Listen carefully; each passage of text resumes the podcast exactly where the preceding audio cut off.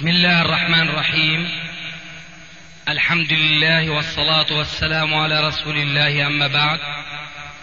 فهذا أحد أشرطة سلسلة الهدى والنور من الدروس العلمية والفتاوى الشرعية لشيخنا المحدث العلامة محمد ناصر الدين الألباني حفظه الله ونفع به الجميع.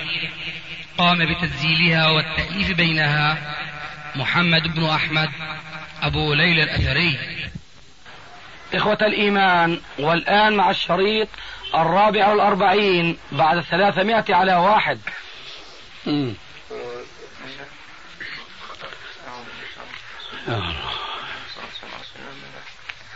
حقيقة في البداية قبل أن نسأل أن نبدأ. آه نريد أن ننقل يعني آه طرح الإخوة في أو راحتهم لفتوى الفتنة الأخيرة هاي الخليج كنت في أفغانستان. جئت قبل أسبوع تقريبا. فقلت ننقل للشيخ الألباني يعني يعني راحة الإخوة للفتوى الذي يعني وصلتنا كالتالي أن سئلت عن الفتنة هذه الأخيرة. فقلت إنها فتنة فليلزم كل أحد بيته أو يذهب إلى أفغانستان. فهناك الإخوة يعني كانوا متحيرين كثير من فتاوى كثيرة وصلتهم مثلا من السعودية من بلاد الشام وكلهم ما ما أراحتهم يعني مثل هذه الفتوى فيقولون جزاكم الله خير على, على هذه آه، السؤال الأول حكم دخول العمليات الفردية على فلسطين في هذا الوقت؟ يعني عملية فردية. حكم دخول العمليات إيش؟ فردية. فردية. فردية نعم. يعني مع أنه يعرف مثلا الذي يدخل. أنه لن يكون هناك يعني نتيجة أو كذا إنما يعني نعم. سوف يبات نحن دائما نقول بأن هذه الانتفاضة القائمة الآن في فلسطين آه ليست آه انتفاضة شرعية وإنما هي انتفاضة عاطفية فقط. أما الإسلام فيأمر المسلمين أولا بتقوى الله تبارك وتعالى في ذوات أنفسهم وفي أهليهم وذويهم. وثانيا أن يستعدوا للخلاص من نير الاستعمار والاستيلاء اليهودي عليهم. أما أن يتعاطوا وسائل لا تفيدهم شيئا ولا يعني تنكأ في عدوهم بل على العكس العدو ينكأ منهم. هذا في الواقع أولا من باب الإلقاء بالنفس في التهلكة وثانيا على خلاف آه، منهج الرسول عليه الصلاة والسلام آه، وأصحابه الكرام.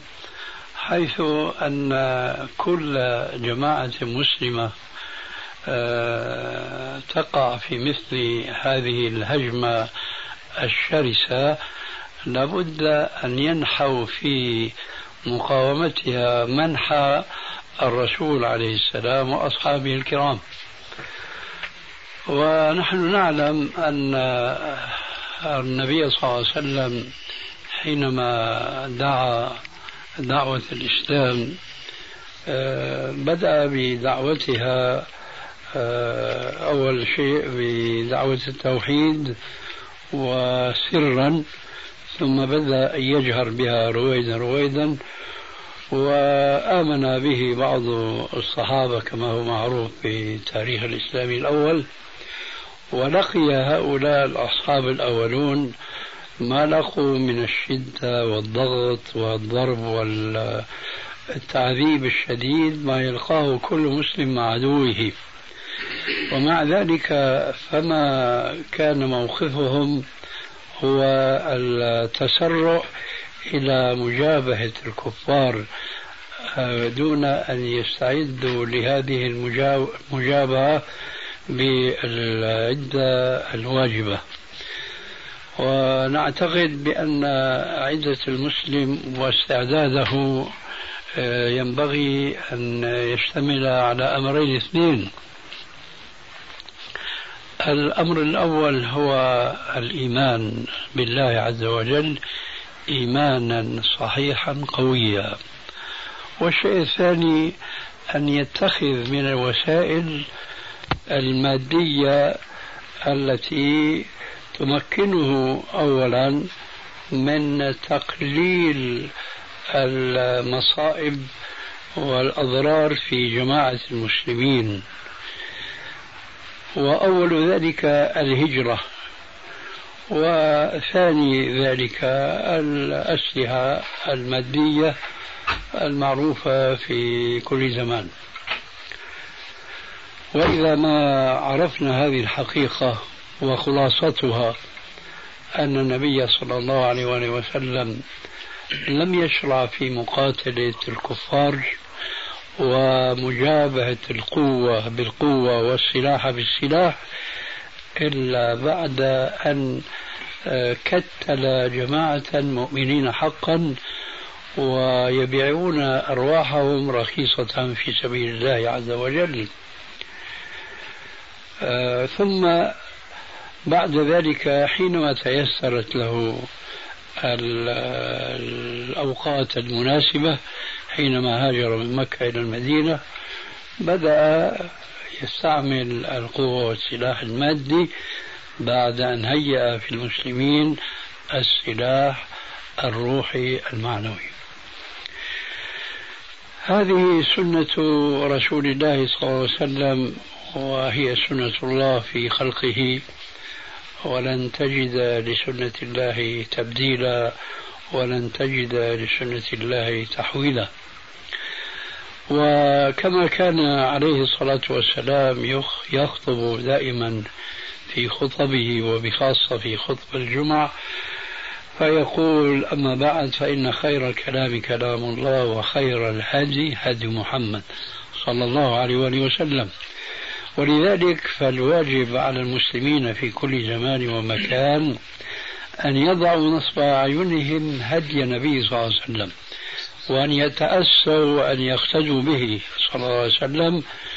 ولما كانت الإنفاضة الانتفاضة القائمة الآن لم تتهيأ النفوس تربية إسلامية صحيحة أولا.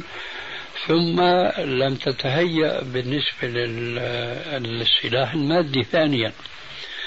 ولذلك نحن كنا ولا نزال نقول أنه لا يجوز للمسلمين أن يفسحوا لسفك دمائهم رخيصة ضعفا لهم وقوة لأعدائهم بل عليهم أن يدخروها ليوم يستعدون لبذل هذه الدماء رخيصة. مجاهدين في سبيل الله عز وجل بأنفسهم وبأموالهم وكل حبيب لديهم. ونحن نعتقد أن العالم الإسلامي كله مع الأسف الشديد وليس الفلسطينيون فقط. هم لم يصلوا إلى مرحلة الجهاد في سبيل الله حقا لأنهم ما ربوا التربية الصحيحة الإسلامية ولا تهيأوا أيضا من الناحية السلاحية المادية فإذا عرفنا هذه الحقيقة التي نحن نلهج بها وندندن بها من يوم أول الانتفاضة تعرف حقيقة حينئذ من باب أولى جواب السؤال الذي طرحته آنفا وهو أنه لا يجوز للأفراد من المسلمين أن يعرضوا أنفسهم للهجوم على الأعداء من اليهود لأن العاقبة ستكون لصالح اليهود وليس لصالح المسلمين المهاجمين. تفضل. ما هو موقفي كمسلم؟ آه، لو دخل اليهود أو الأمريكان وهل يجوز أن أقاتل تحت راية؟ آه، الرايات الموجودة الآن وهي رايات غير إسلامية. قبل الإجابة عن السؤال أريد أن ألفت نظرك وأنت لأول مرة تلتقي بمثل هذا المجلس أنه لا يجوز لك أن تقول أنا كمسلم. لأنك حينما تقول أنا كمسلم اللفظ يشعر وإن كان القلب لا يعني ذلك أنك لست مسلما. لأنك حينما تقول زيد كالأسد فهو ليس بالأسد ولكنه يشبه الأسد. فحينما يقول شخص عن فلان هو كمسلم معناه أنه ليس مسلما. ولذلك فالصواب في مثل هذا السؤال أن يقال أنا بصفتي مسلم وليس كمسلم آه.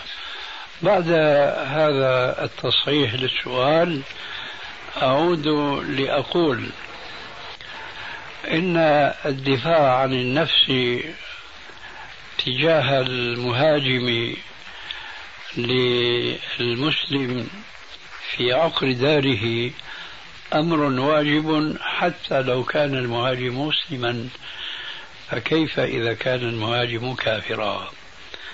أخذت جواب سؤالك؟ نحن كنا تحت رايات غير إسلامية. إيه لكن قلت قبل ذلك ماذا؟ الهجوم.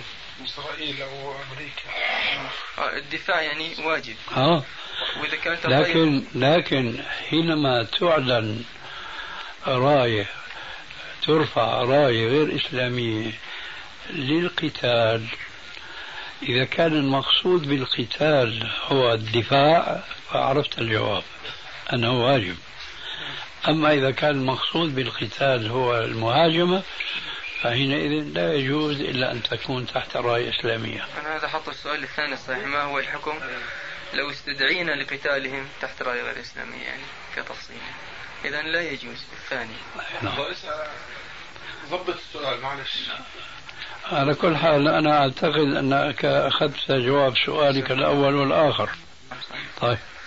ما هو الحكم من خدمة العالم الإجبارية على الشريعة لحماية اليهود وحراستهم؟ وما هو يعني موقفي؟ نهر شيخنا نهر الأردن هنا. نهر الأردن. أظن أخي هذا السؤال يعني لا يصح آه، ذكره من ناحية أنه يتعلق بمن لا يستطيع خلافه فهمتني؟ يعني أقصد يعني الخدمة العسكرية هل يستطيع الخلاص منها حتى أنت تسأل هذا السؤال ممكن إذا هاجر يعني ترك هذا المكان مثلا وفر بدينه. حينئذ نقول إذا استطاع أن يتخلص فواجبه ذلك. ولا يجوز أن يخدم. في كمان في نريد أن نسأل هل صدام كافر؟ صدام آه، اضطربت فيه الأقوال وأنا أقول دائما وأبدا لا يهم المسلم بل المسلمين جميعا أن يعرفوا أن فلان الحاكم هو كافر أو فاسق. لأن كل من الأمرين آه، حسابهما واحد بالنسبة للمسلمين. لأننا إن قلنا بأنه كافر. أو قلنا بأنه فاسق مسلم فاسق ليس بكافر. شو الحصيلة؟ الخروج عليهم واجب. آه. ومن الذي سيخرج؟ الذين عجزوا أن يخرجوا على اليهود. من الذين سيخرجون؟ ولذلك فأنا أقول أن الشباب المسلم اليوم ضايع. حينما يسأل مثل هذا السؤال ويظن ويتوهم أو يتحقق مش مهم أنه فلان الحاكم كافر مرتد عن الدين. طيب ماذا يفعل الشعب؟ يخرج عليه. هو مش قادر إنه يخلص حاله من ظلم هذا الحاكم المستبد فضلا أن يتمكن بالخروج عليه والقضاء عليه. ثم تاريخ المعاصر اليوم أكبر دليل على أن المسلمين أو الشباب المسلم بالاحرى آه، لا يستطيع لا يعرف كيف يعمل لدينه ولإسلامه. فكلنا يعلم أنه قامت هناك ثورات عديدة في بعض البلاد الإسلامية. وكان الحماس الديني فيها هو الدافع الأول. لكن ماذا كانت الثمرة؟ كانت مرة جدا. كانت العاقبة سيئة من حيث أرادوا الإصلاح فوقعوا في الفساد. والسبب هو ما ذكرته آنفا بالنسبة للانتفاضة عدم الأخذ بالوسائل الشرعية والمادية. واضح؟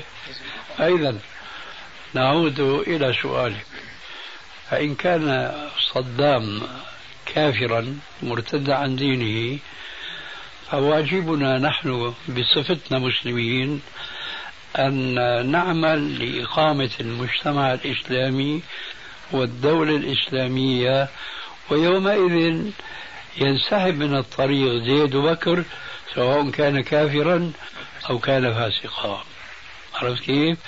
ولذلك فأنا لا أستحسن بأي وجه من الوجوه أن الشباب المسلم يشغل نفسه باستصدار أو استجلاب فتاوى بأنه فلان الحاكم كافر أو فلان الحاكم مسلم لأنه ما ما هناك فائدة عملية من وراء هذه الفتاوى وهذه الاستجوابات أو الأسئلة لما ذكرت لك آنفا.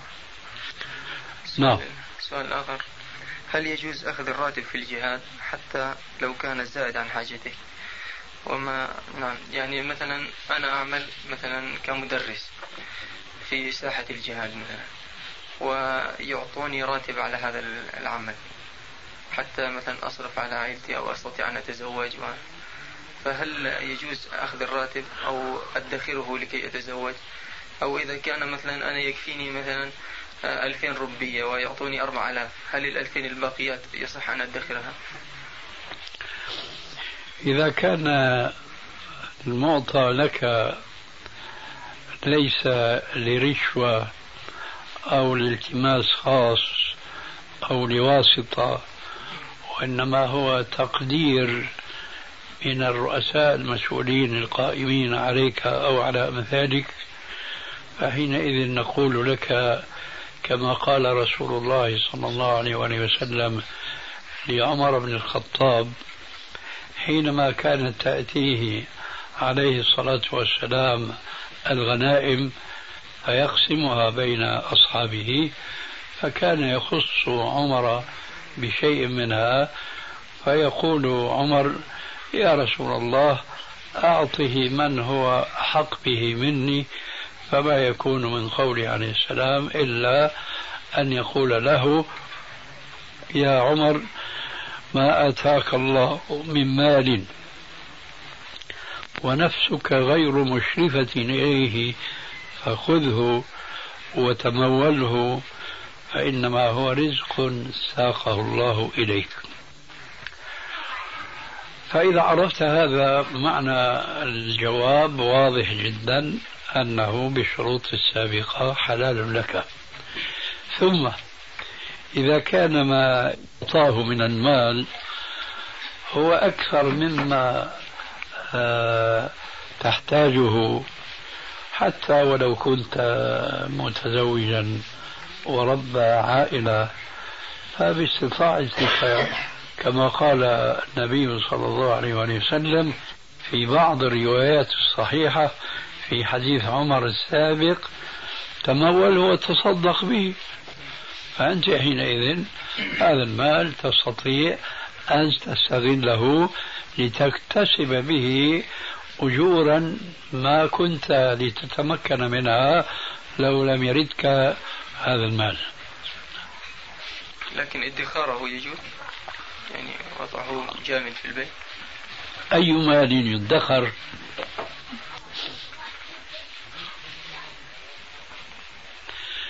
وبخاصة كما قلت إذا كان القيد لا يزال قائما من أجل الزواج فهذا في سبيل الله. ثم أعود لأقول حتى لو كنت متزوجا آه، حينئذ هذا المال المدخر إن أخرجت زكاته في كل سنة فهو جائز. هذا الماء متغير طعمه ليه؟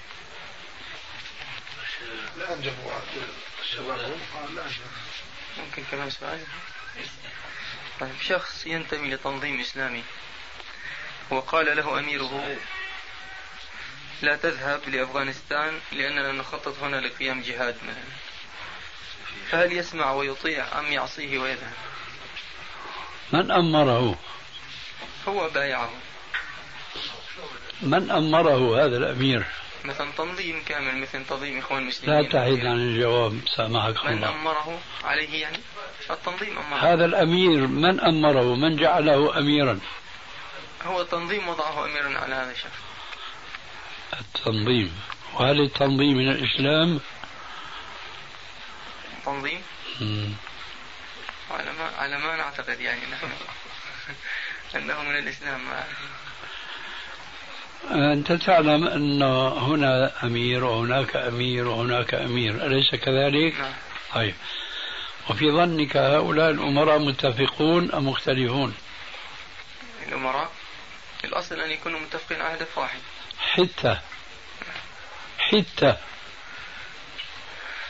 هم هم عن الجواب؟ هم مختلفون من باب حاد يحيد حيدة. آه. حيدة. هم مختلفون واقعا. أنا أسألك عن الواقع. هل هم متفقون أم مختلفون؟ مختلفون. فإذا كانوا مختلفين أوامرهم ستكون متفقة أم مختلفة؟ مختلفة. وإذا كانت أوامرهم مختلفة هم سيكونوا متفقين أم مختلفين؟ مختلفين. وربنا يقول ولا تكونوا من المشركين من الذين فرقوا دينهم وكانوا شيعا. كل حزب بما لديهم فرحون.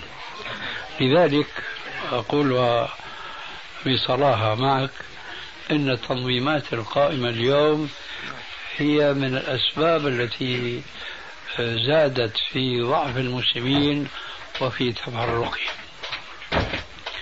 من حيث أنهم يحسبون أنهم يحسنون صنعا. وإذا عرفت هذه المقدمة وهي مقدمة لنتيجة وهي جوابك أنه لا تطع أميرا من هؤلاء الأمراء لأنه ليس لأنه ليسوا أمراء شرعيين. وليس لهم عليك طاعة كطاعة الخليفة الذي إذا أمرك بأمر أصله مباح يصبح عليك فرضا تنفيذه. أما هؤلاء الأمراء فلو كان كل منهم يدعي أنه هو الخليفة وبويع من المسلمين فينظر من المبايع الأول ثم يقتل الآخر. هذا نص معروف في صحيح مسلم. إذا بويع لخليفتين فاقتلوا آخرهما. التنظيمات أخي هذه يعني إذا كانت بهذه المثابة التي شرحناها فهي ليست من الإسلام شيء.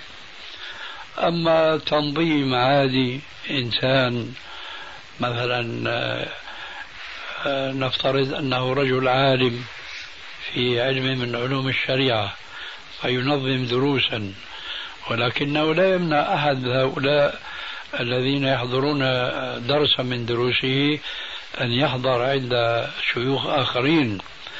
أو مثلا رجل أوتي علما الذي أشرت أنت إليه في التدريب على استعمال الأسلحة.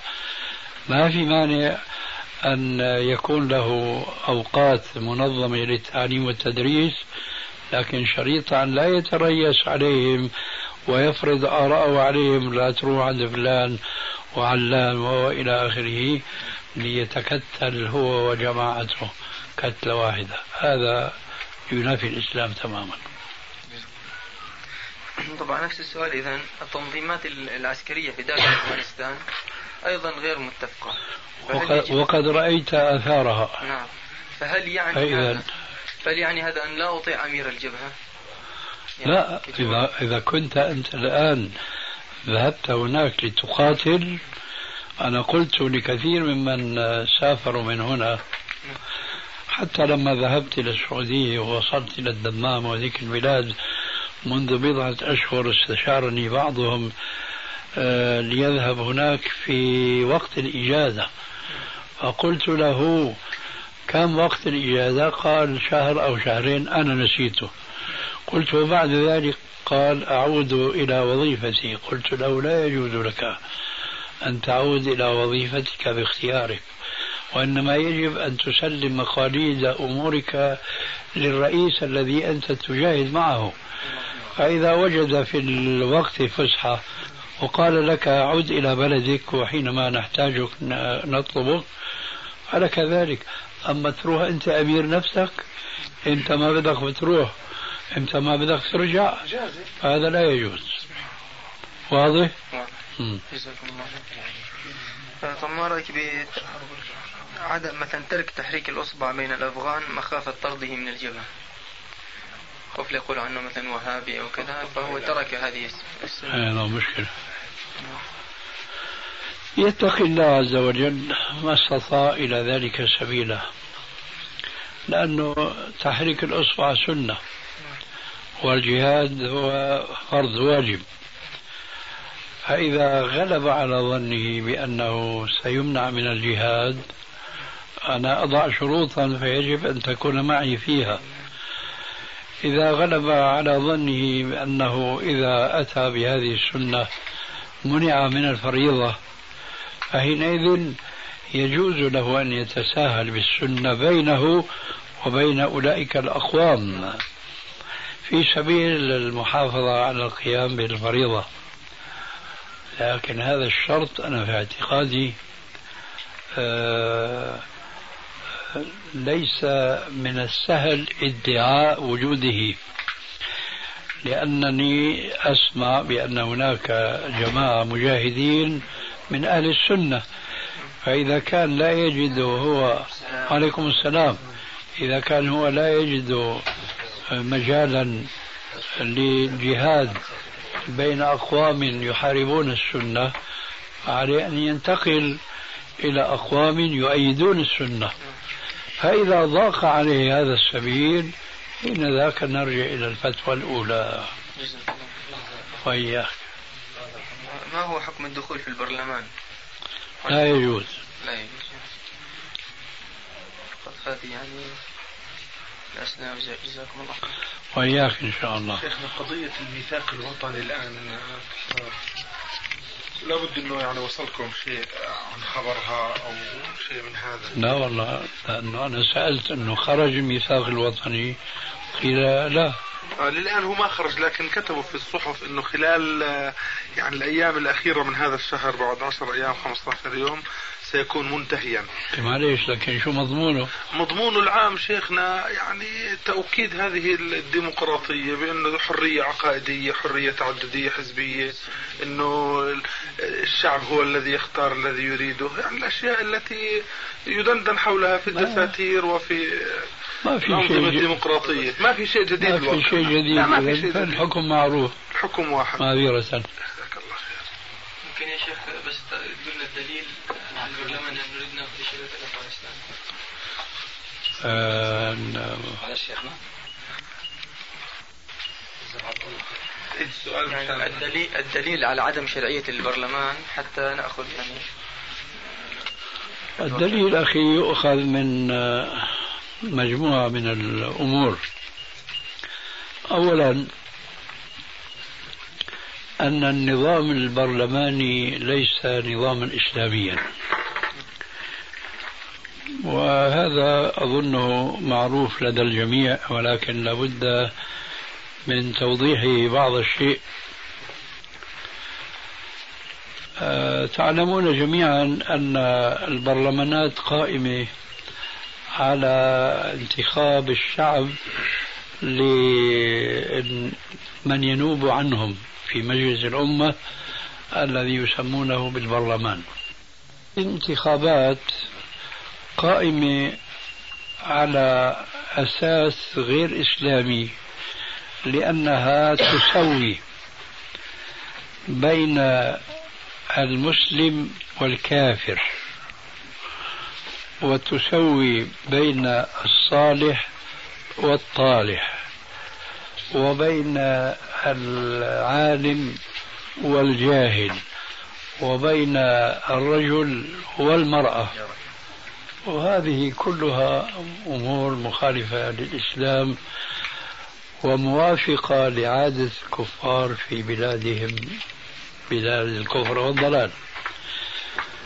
فحينما يتبنى المسلم مثل هذا النظام بانتمائه للبرلمان معنى ذلك أنه خالف النظام الإسلامي. الانتخابات قائمة على أساس غير إسلامي لأنها تسوي بين المسلم والكافر. وتسوي بين الصالح والطالح وبين العالم والجاهل وبين الرجل والمرأة. وهذه كلها أمور مخالفة للإسلام وموافقة لعادة الكفار في بلادهم بلاد الكفر والضلال. فحينما يتبنى المسلم مثل هذا النظام بانتمائه للبرلمان معنى ذلك أنه خالف النظام الإسلامي القائم على فهم خاص لآيات الشورى وأمرهم شورى بينهم. وشاورهم في الأمر. أقول فهم خاص لهذه النصوص وإن كان هذا الفهم الخاص هو شيء واضح جدا لا يتحمل سواه أو غيره.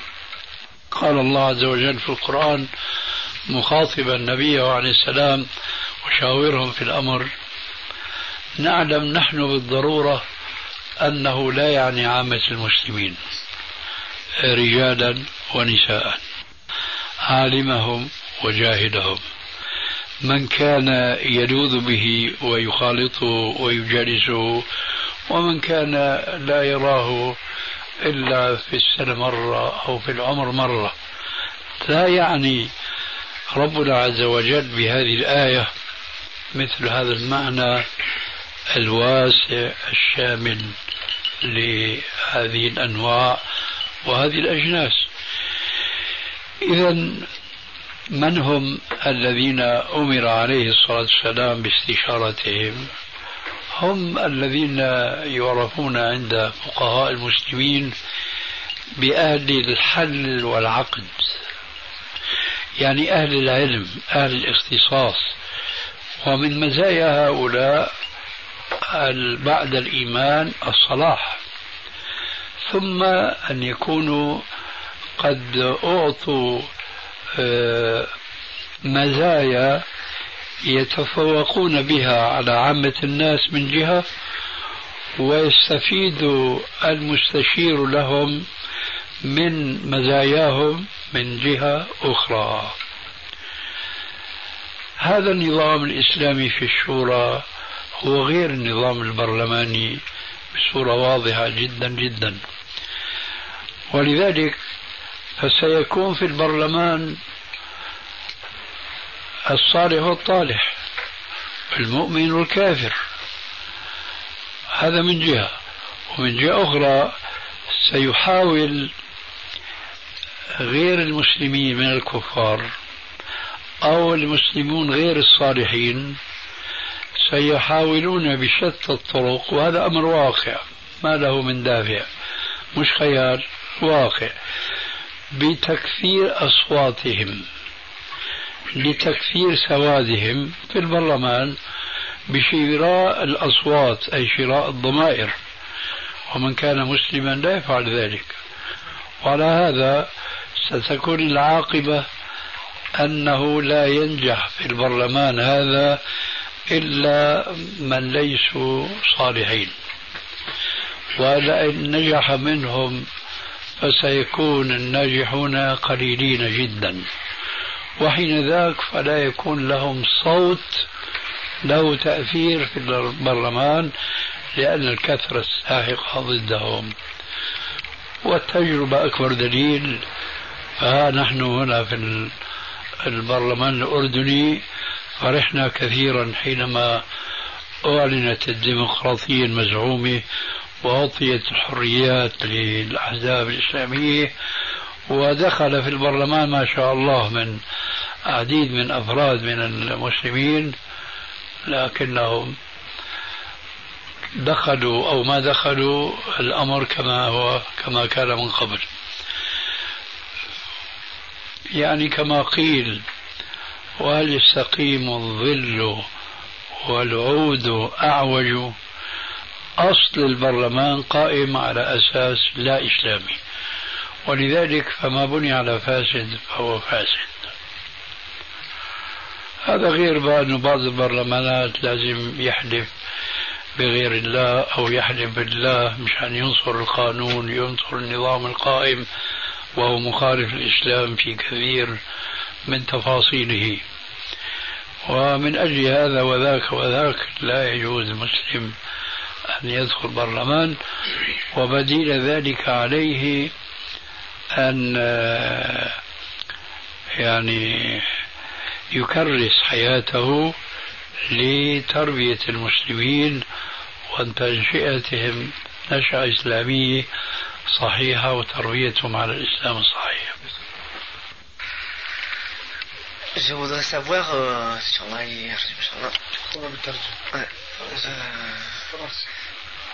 je, je, je, voudrais savoir, euh, est-ce qu'on peut s'attaquer aux intérêts juifs en, en Occident بسم الله الرحمن الرحيم والصلاة والسلام على أشرف المرسلين أود أن أكلم الشيخ وأعلمه أننا نحبه في الله ونأخذ الكلمة لنترجم ما قال الأخ. يقول أنه هل من الممكن أن يعني نهاجم مصالح اليهود في البلدان الغربية مثلا كأمريكا أو فرنسا؟ هل يمكن أن يهاجم مصالح اليهود هناك؟ نقول اليهود بلا شك يعني آه دولة في وجهة النظر الإسلامية دولة محاربة. فيجوز أن يفعل بها ما يفعلون بالمسلمين وأكثر. ولكن في شرط واحد يشبه ما سبق ذكره من الكلام آنفا عن الانتفاضة وهو أن لا يترتب من وراء هذا الإضرار الذي سيلحقه المسلم أو المسلمون باليهود في تلك البلاد أن يكون عاقبة ذلك أن يصاب المسلمون بضرر أكبر من ذاك. فإذا لم يحصل ضرر أكبر جاز وإلا فلا. واضح؟ نعم يا شيخ. ممكن نترجمه وبعدين نسأل سؤال ما في مانع ce qu'il a voulu dire, il a voulu dire que vous pouvez toujours vous attaquer aux intérêts juifs en Occident, euh, à condition que ça, ça, ne pourra jamais t'apporter quelque chose de, de, de, mauvais ni à toi, ni euh, aux musulmans là-bas. C'est à peu près tout ce que qu'il a voulu dire. Parce qu'il l'a expliqué auparavant euh, lorsqu'il a parlé au sujet de, de l'intifada de, de, de, la Palestine.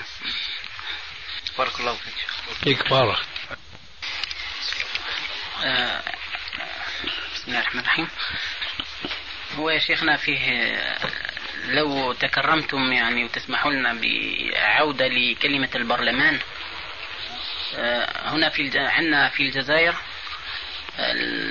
الشعب بتاعنا يعني الحكومة بتاعتنا ماشية ماشية للبرلمان. يعني فيه انتخابات مقبلة إن شاء الله. ما ما خطبكم للشعب الجزائري؟ ما رأيكم وما بماذا تنصحون؟ عفوا ما رأيي في ماذا؟ يعني ما إرشاداتكم أو نصحكم للشعب الجزائري ما خطبكم له؟ هو ما سبق آنفا. نعم فهمناه. آه. لكن يعني الشعب الجزائري بده يعرف أكثر إيش؟ يعني يكون له خطاب ليه خاص. مم.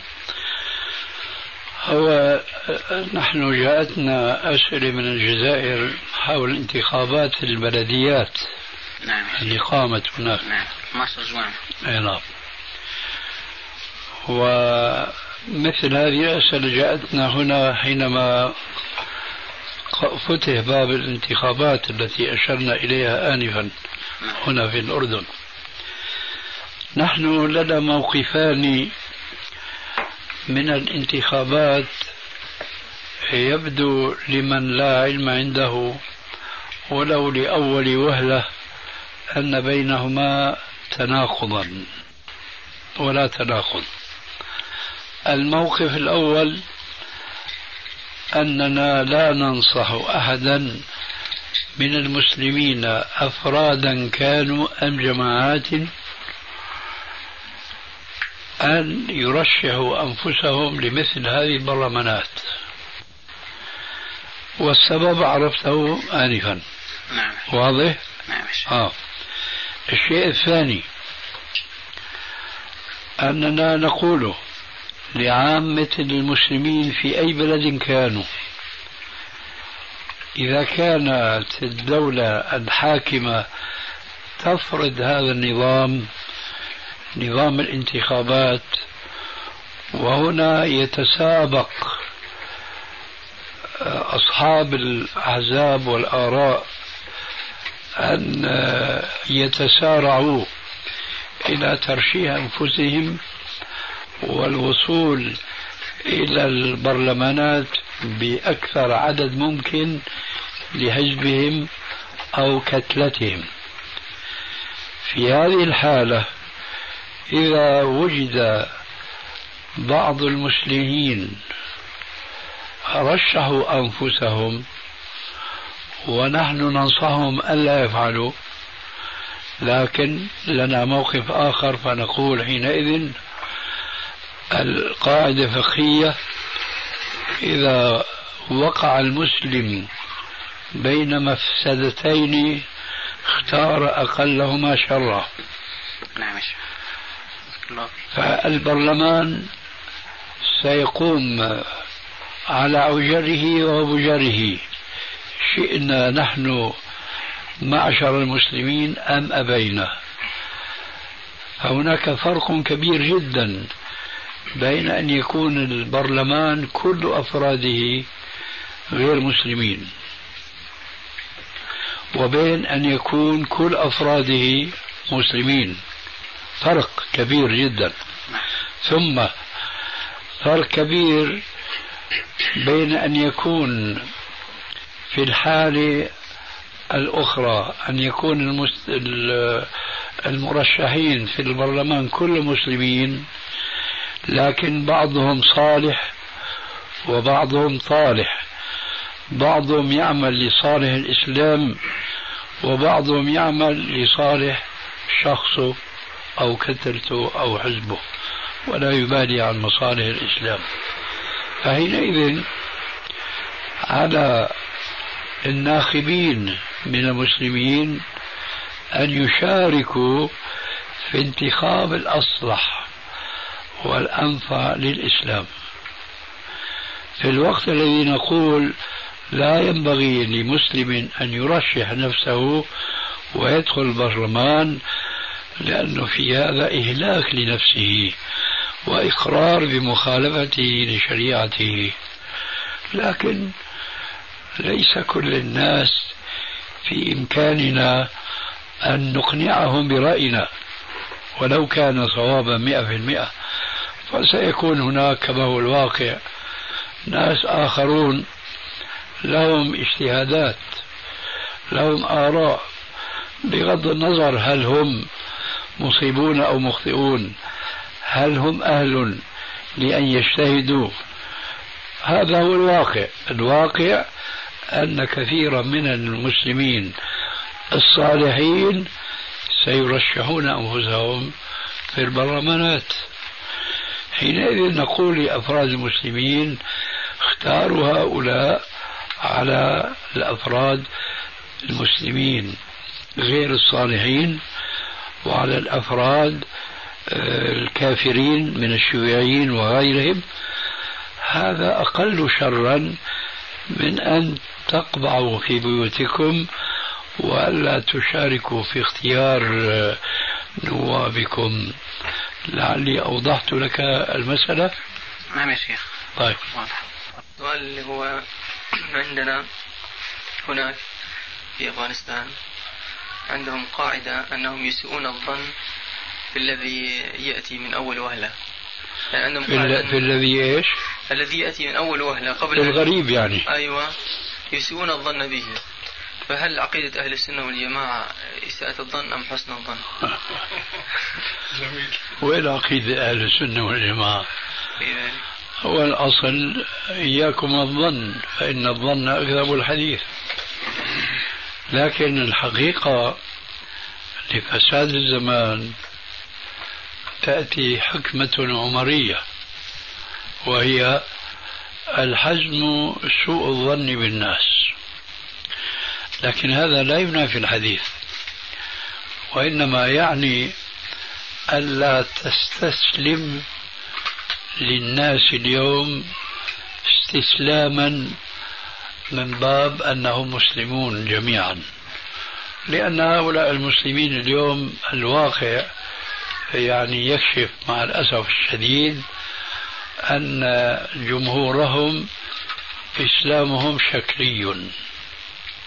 إسلامهم شكلي غير عملي.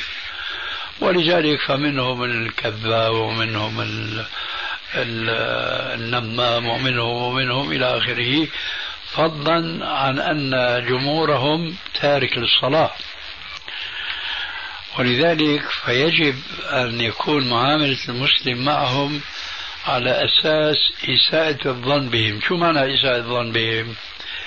ليس أن تقطع في نفسك بأن فلان كذاب دجال إلى آخره. لا ولكن تمشي في تعاملك معه على حذر. بس.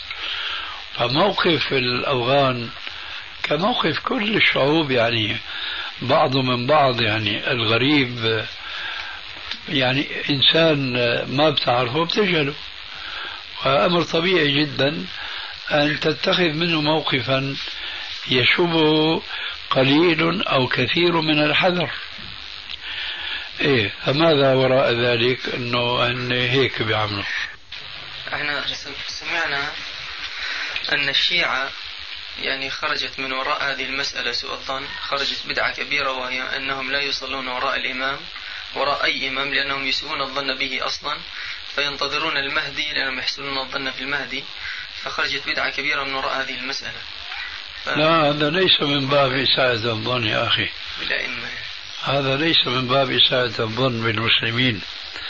هذا من باب أنهم يعلمون أن هؤلاء ليسوا من الشيعة. حتى لو كان شيعيا يقول أظن في الموطأ آه، في نيل الأوتار يقول إنه الشيعة لا يسألون وراء الإمام لأنهم يسوون الظن به أصلا حتى لو كان شيعيا. لا راح أكمل لك أنا. هم يقولون لا تصح الصلاة وراء غير الشيعي ثم لا تصح الصلاة وراء أي شيعي لأن يشترطون في الإمام العصمة. يشترطون عندهم في الإمام أن يكون معصوما. أي فهنا لا لا تخرج المسألة على أساس أنهم يسيئون الظن بالسنة. لا حتى الشيعة لا يصلون وراء بعضهم من بعض إلا أن يكون إمام يعني كسوه ثوب العصمة. وهذا من ضلالهم. أما السنة فما شاء الله عليها. يقول الرسول عليه السلام في الأئمة والحديث في صحيح البخاري يصلون بكم فإن أصابوا فلكم ولهم وإن أخطأوا فلكم وعليهم وإن أخطأوا فلكم وعليهم ولذلك كان من عقيدة أهل السنة التي توارثها الخلف عن السلف هو الصلاة وراء كل بر وفاجر. والصلاة على كل بر وفاجر. يعني إذا مات المسلم يصلى عليه سواء كان برا أو فاجرا. كذلك إذا أما مسلم المسلمين يصلى خلفه ولو كان فاجرا لأن فجوره على نفسه وإساءته لصلاته لا تضره الذين يصلون من خلفه وهكذا. طيب يا شيخ هناك سؤال. ما هو يعني الحكم في سمعنا طنطنة أخي مؤخرا أنهم في تحقيق السيرة وأنهم يريدون أن يحققوا السيرة ف... من هم؟ يعني بعض يعني طلاب العلم أو يعني انتهى الحديث عن الشيعة. انتهى طيب. آه، يريدون أن يحققوا السيرة ف... فأعتقد أنه يعني السيرة إذا حققت لن يبقى بها إلا عدد صفحات. فما رأيك في تحقيق السيرة؟ لأن كلها روايات. فممكن لا يبقى شيء في التاريخ الإسلامي يعني يؤخذ به أيوة. باب السيرة والسير المغازي. إيه لو فرضنا أنه الأمر كذلك فتبقى السيرة بدون تحقيق يعني في رأيك؟ كرواية كرواية هل يصح تحقيقها؟ لا تحد يكفيك مرة واحدة. لا الأصل أنه كل واحد يعرف أنه هذا القصة صحيحة يعني. وهذا الأصل صحيح؟ هذا الأصل؟ أيه. صحيح؟ نعم. لكن المحظور الذي يترتب من وراء الصحيح بيكون محظور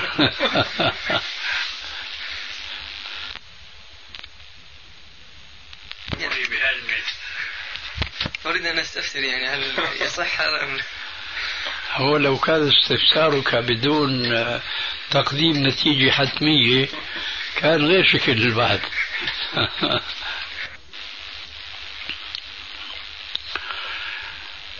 السيرة النبوية يا أخ ما تختلف عن الحديث النبوي إطلاقا. وبخاصة حينما نستحضر معنى الحديث عند أهل العلم بالحديث حيث يقولون الحديث قوله صلى الله عليه وسلم وفعله وتقريره. هل تخرج السيرة النبوية عن واحدة من هذه الثلاث؟ ما تخرج. إذا كان الأمر كذلك فهل يجوز لنا أن نقسم الحديث إلى قسمين؟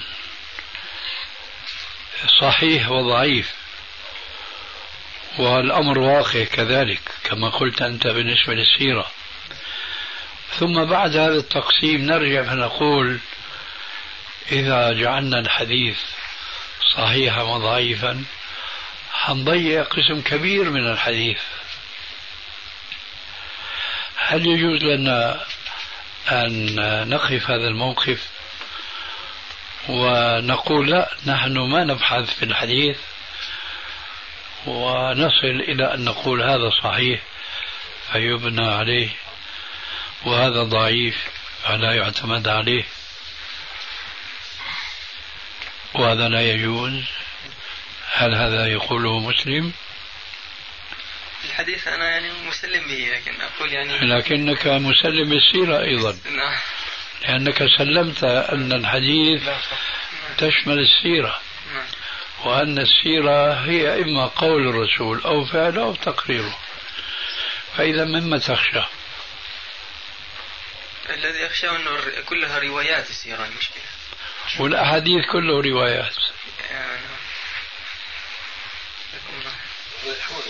شيخنا يعني في رد عملي عليه إنه كثير من الإخوة طلبة العلم في مثلا في السعودية وفي غيرها قدموا رسائل ماجستير ودكتوراه وكل رسالة عن غزوة مثلا أو عن حادثة من حوادث السيرة تطلع مجلد 300 أو 400 صفحة. عن حوادث فردية يعني مثل عبد القادر السندي ألف عن غزوة تبوك وغيره ألف عن غزوة بدر. كل كتاب 3 400 صفحة. فالصفحات التي يعني توهمت غير واردة أصلا. ثم شيخنا جزاه الله خير بدأ في تحقيق السيرة ووصل إلى الإسراء والمعراج فيما أذكر قديما. وقد قطع يعني يعني لسه لا زال عند الإسراء والمعراج وعشرات بل مئات الصفحات يعني كتب في هذا وحقق. هذا الظن في ظني يعني والله أعلم غير وارد أستاذنا. مش وارد بهالخطورة لكن نعم. شيء منه وارد نعم بلا شك. كالحديث يعني نعم. نفسه ما في ما في فرق. صحيح الضعيف الجاء نص آه نص الترغيب والترهيب النص بالنص أي نعم. حيطلع فعلا. بس بريحنا بهالطريقة يعني لا يوجد مسلم عاقل آه، يقر السيرة على وضعها الحاضر أليس كذلك؟ ولا في شك في هذه الحقيقة؟ نعم يكون آه كويس فما هو السبيل للخلاص من هذا الواقع الذي لا يرضاه أي مسلم أنه في بالسيرة شيء لا يصح نسبته إلى النبي صلى الله عليه وسلم. أليس ينبغي لتمييز هذا الشيء الذي لا يرضاه على أقل علماء المسلمين؟ أليس السبيل هو سبيل الذي يطرقه علماء الحديث في معرفة صحيح الحديث من ضعيفه؟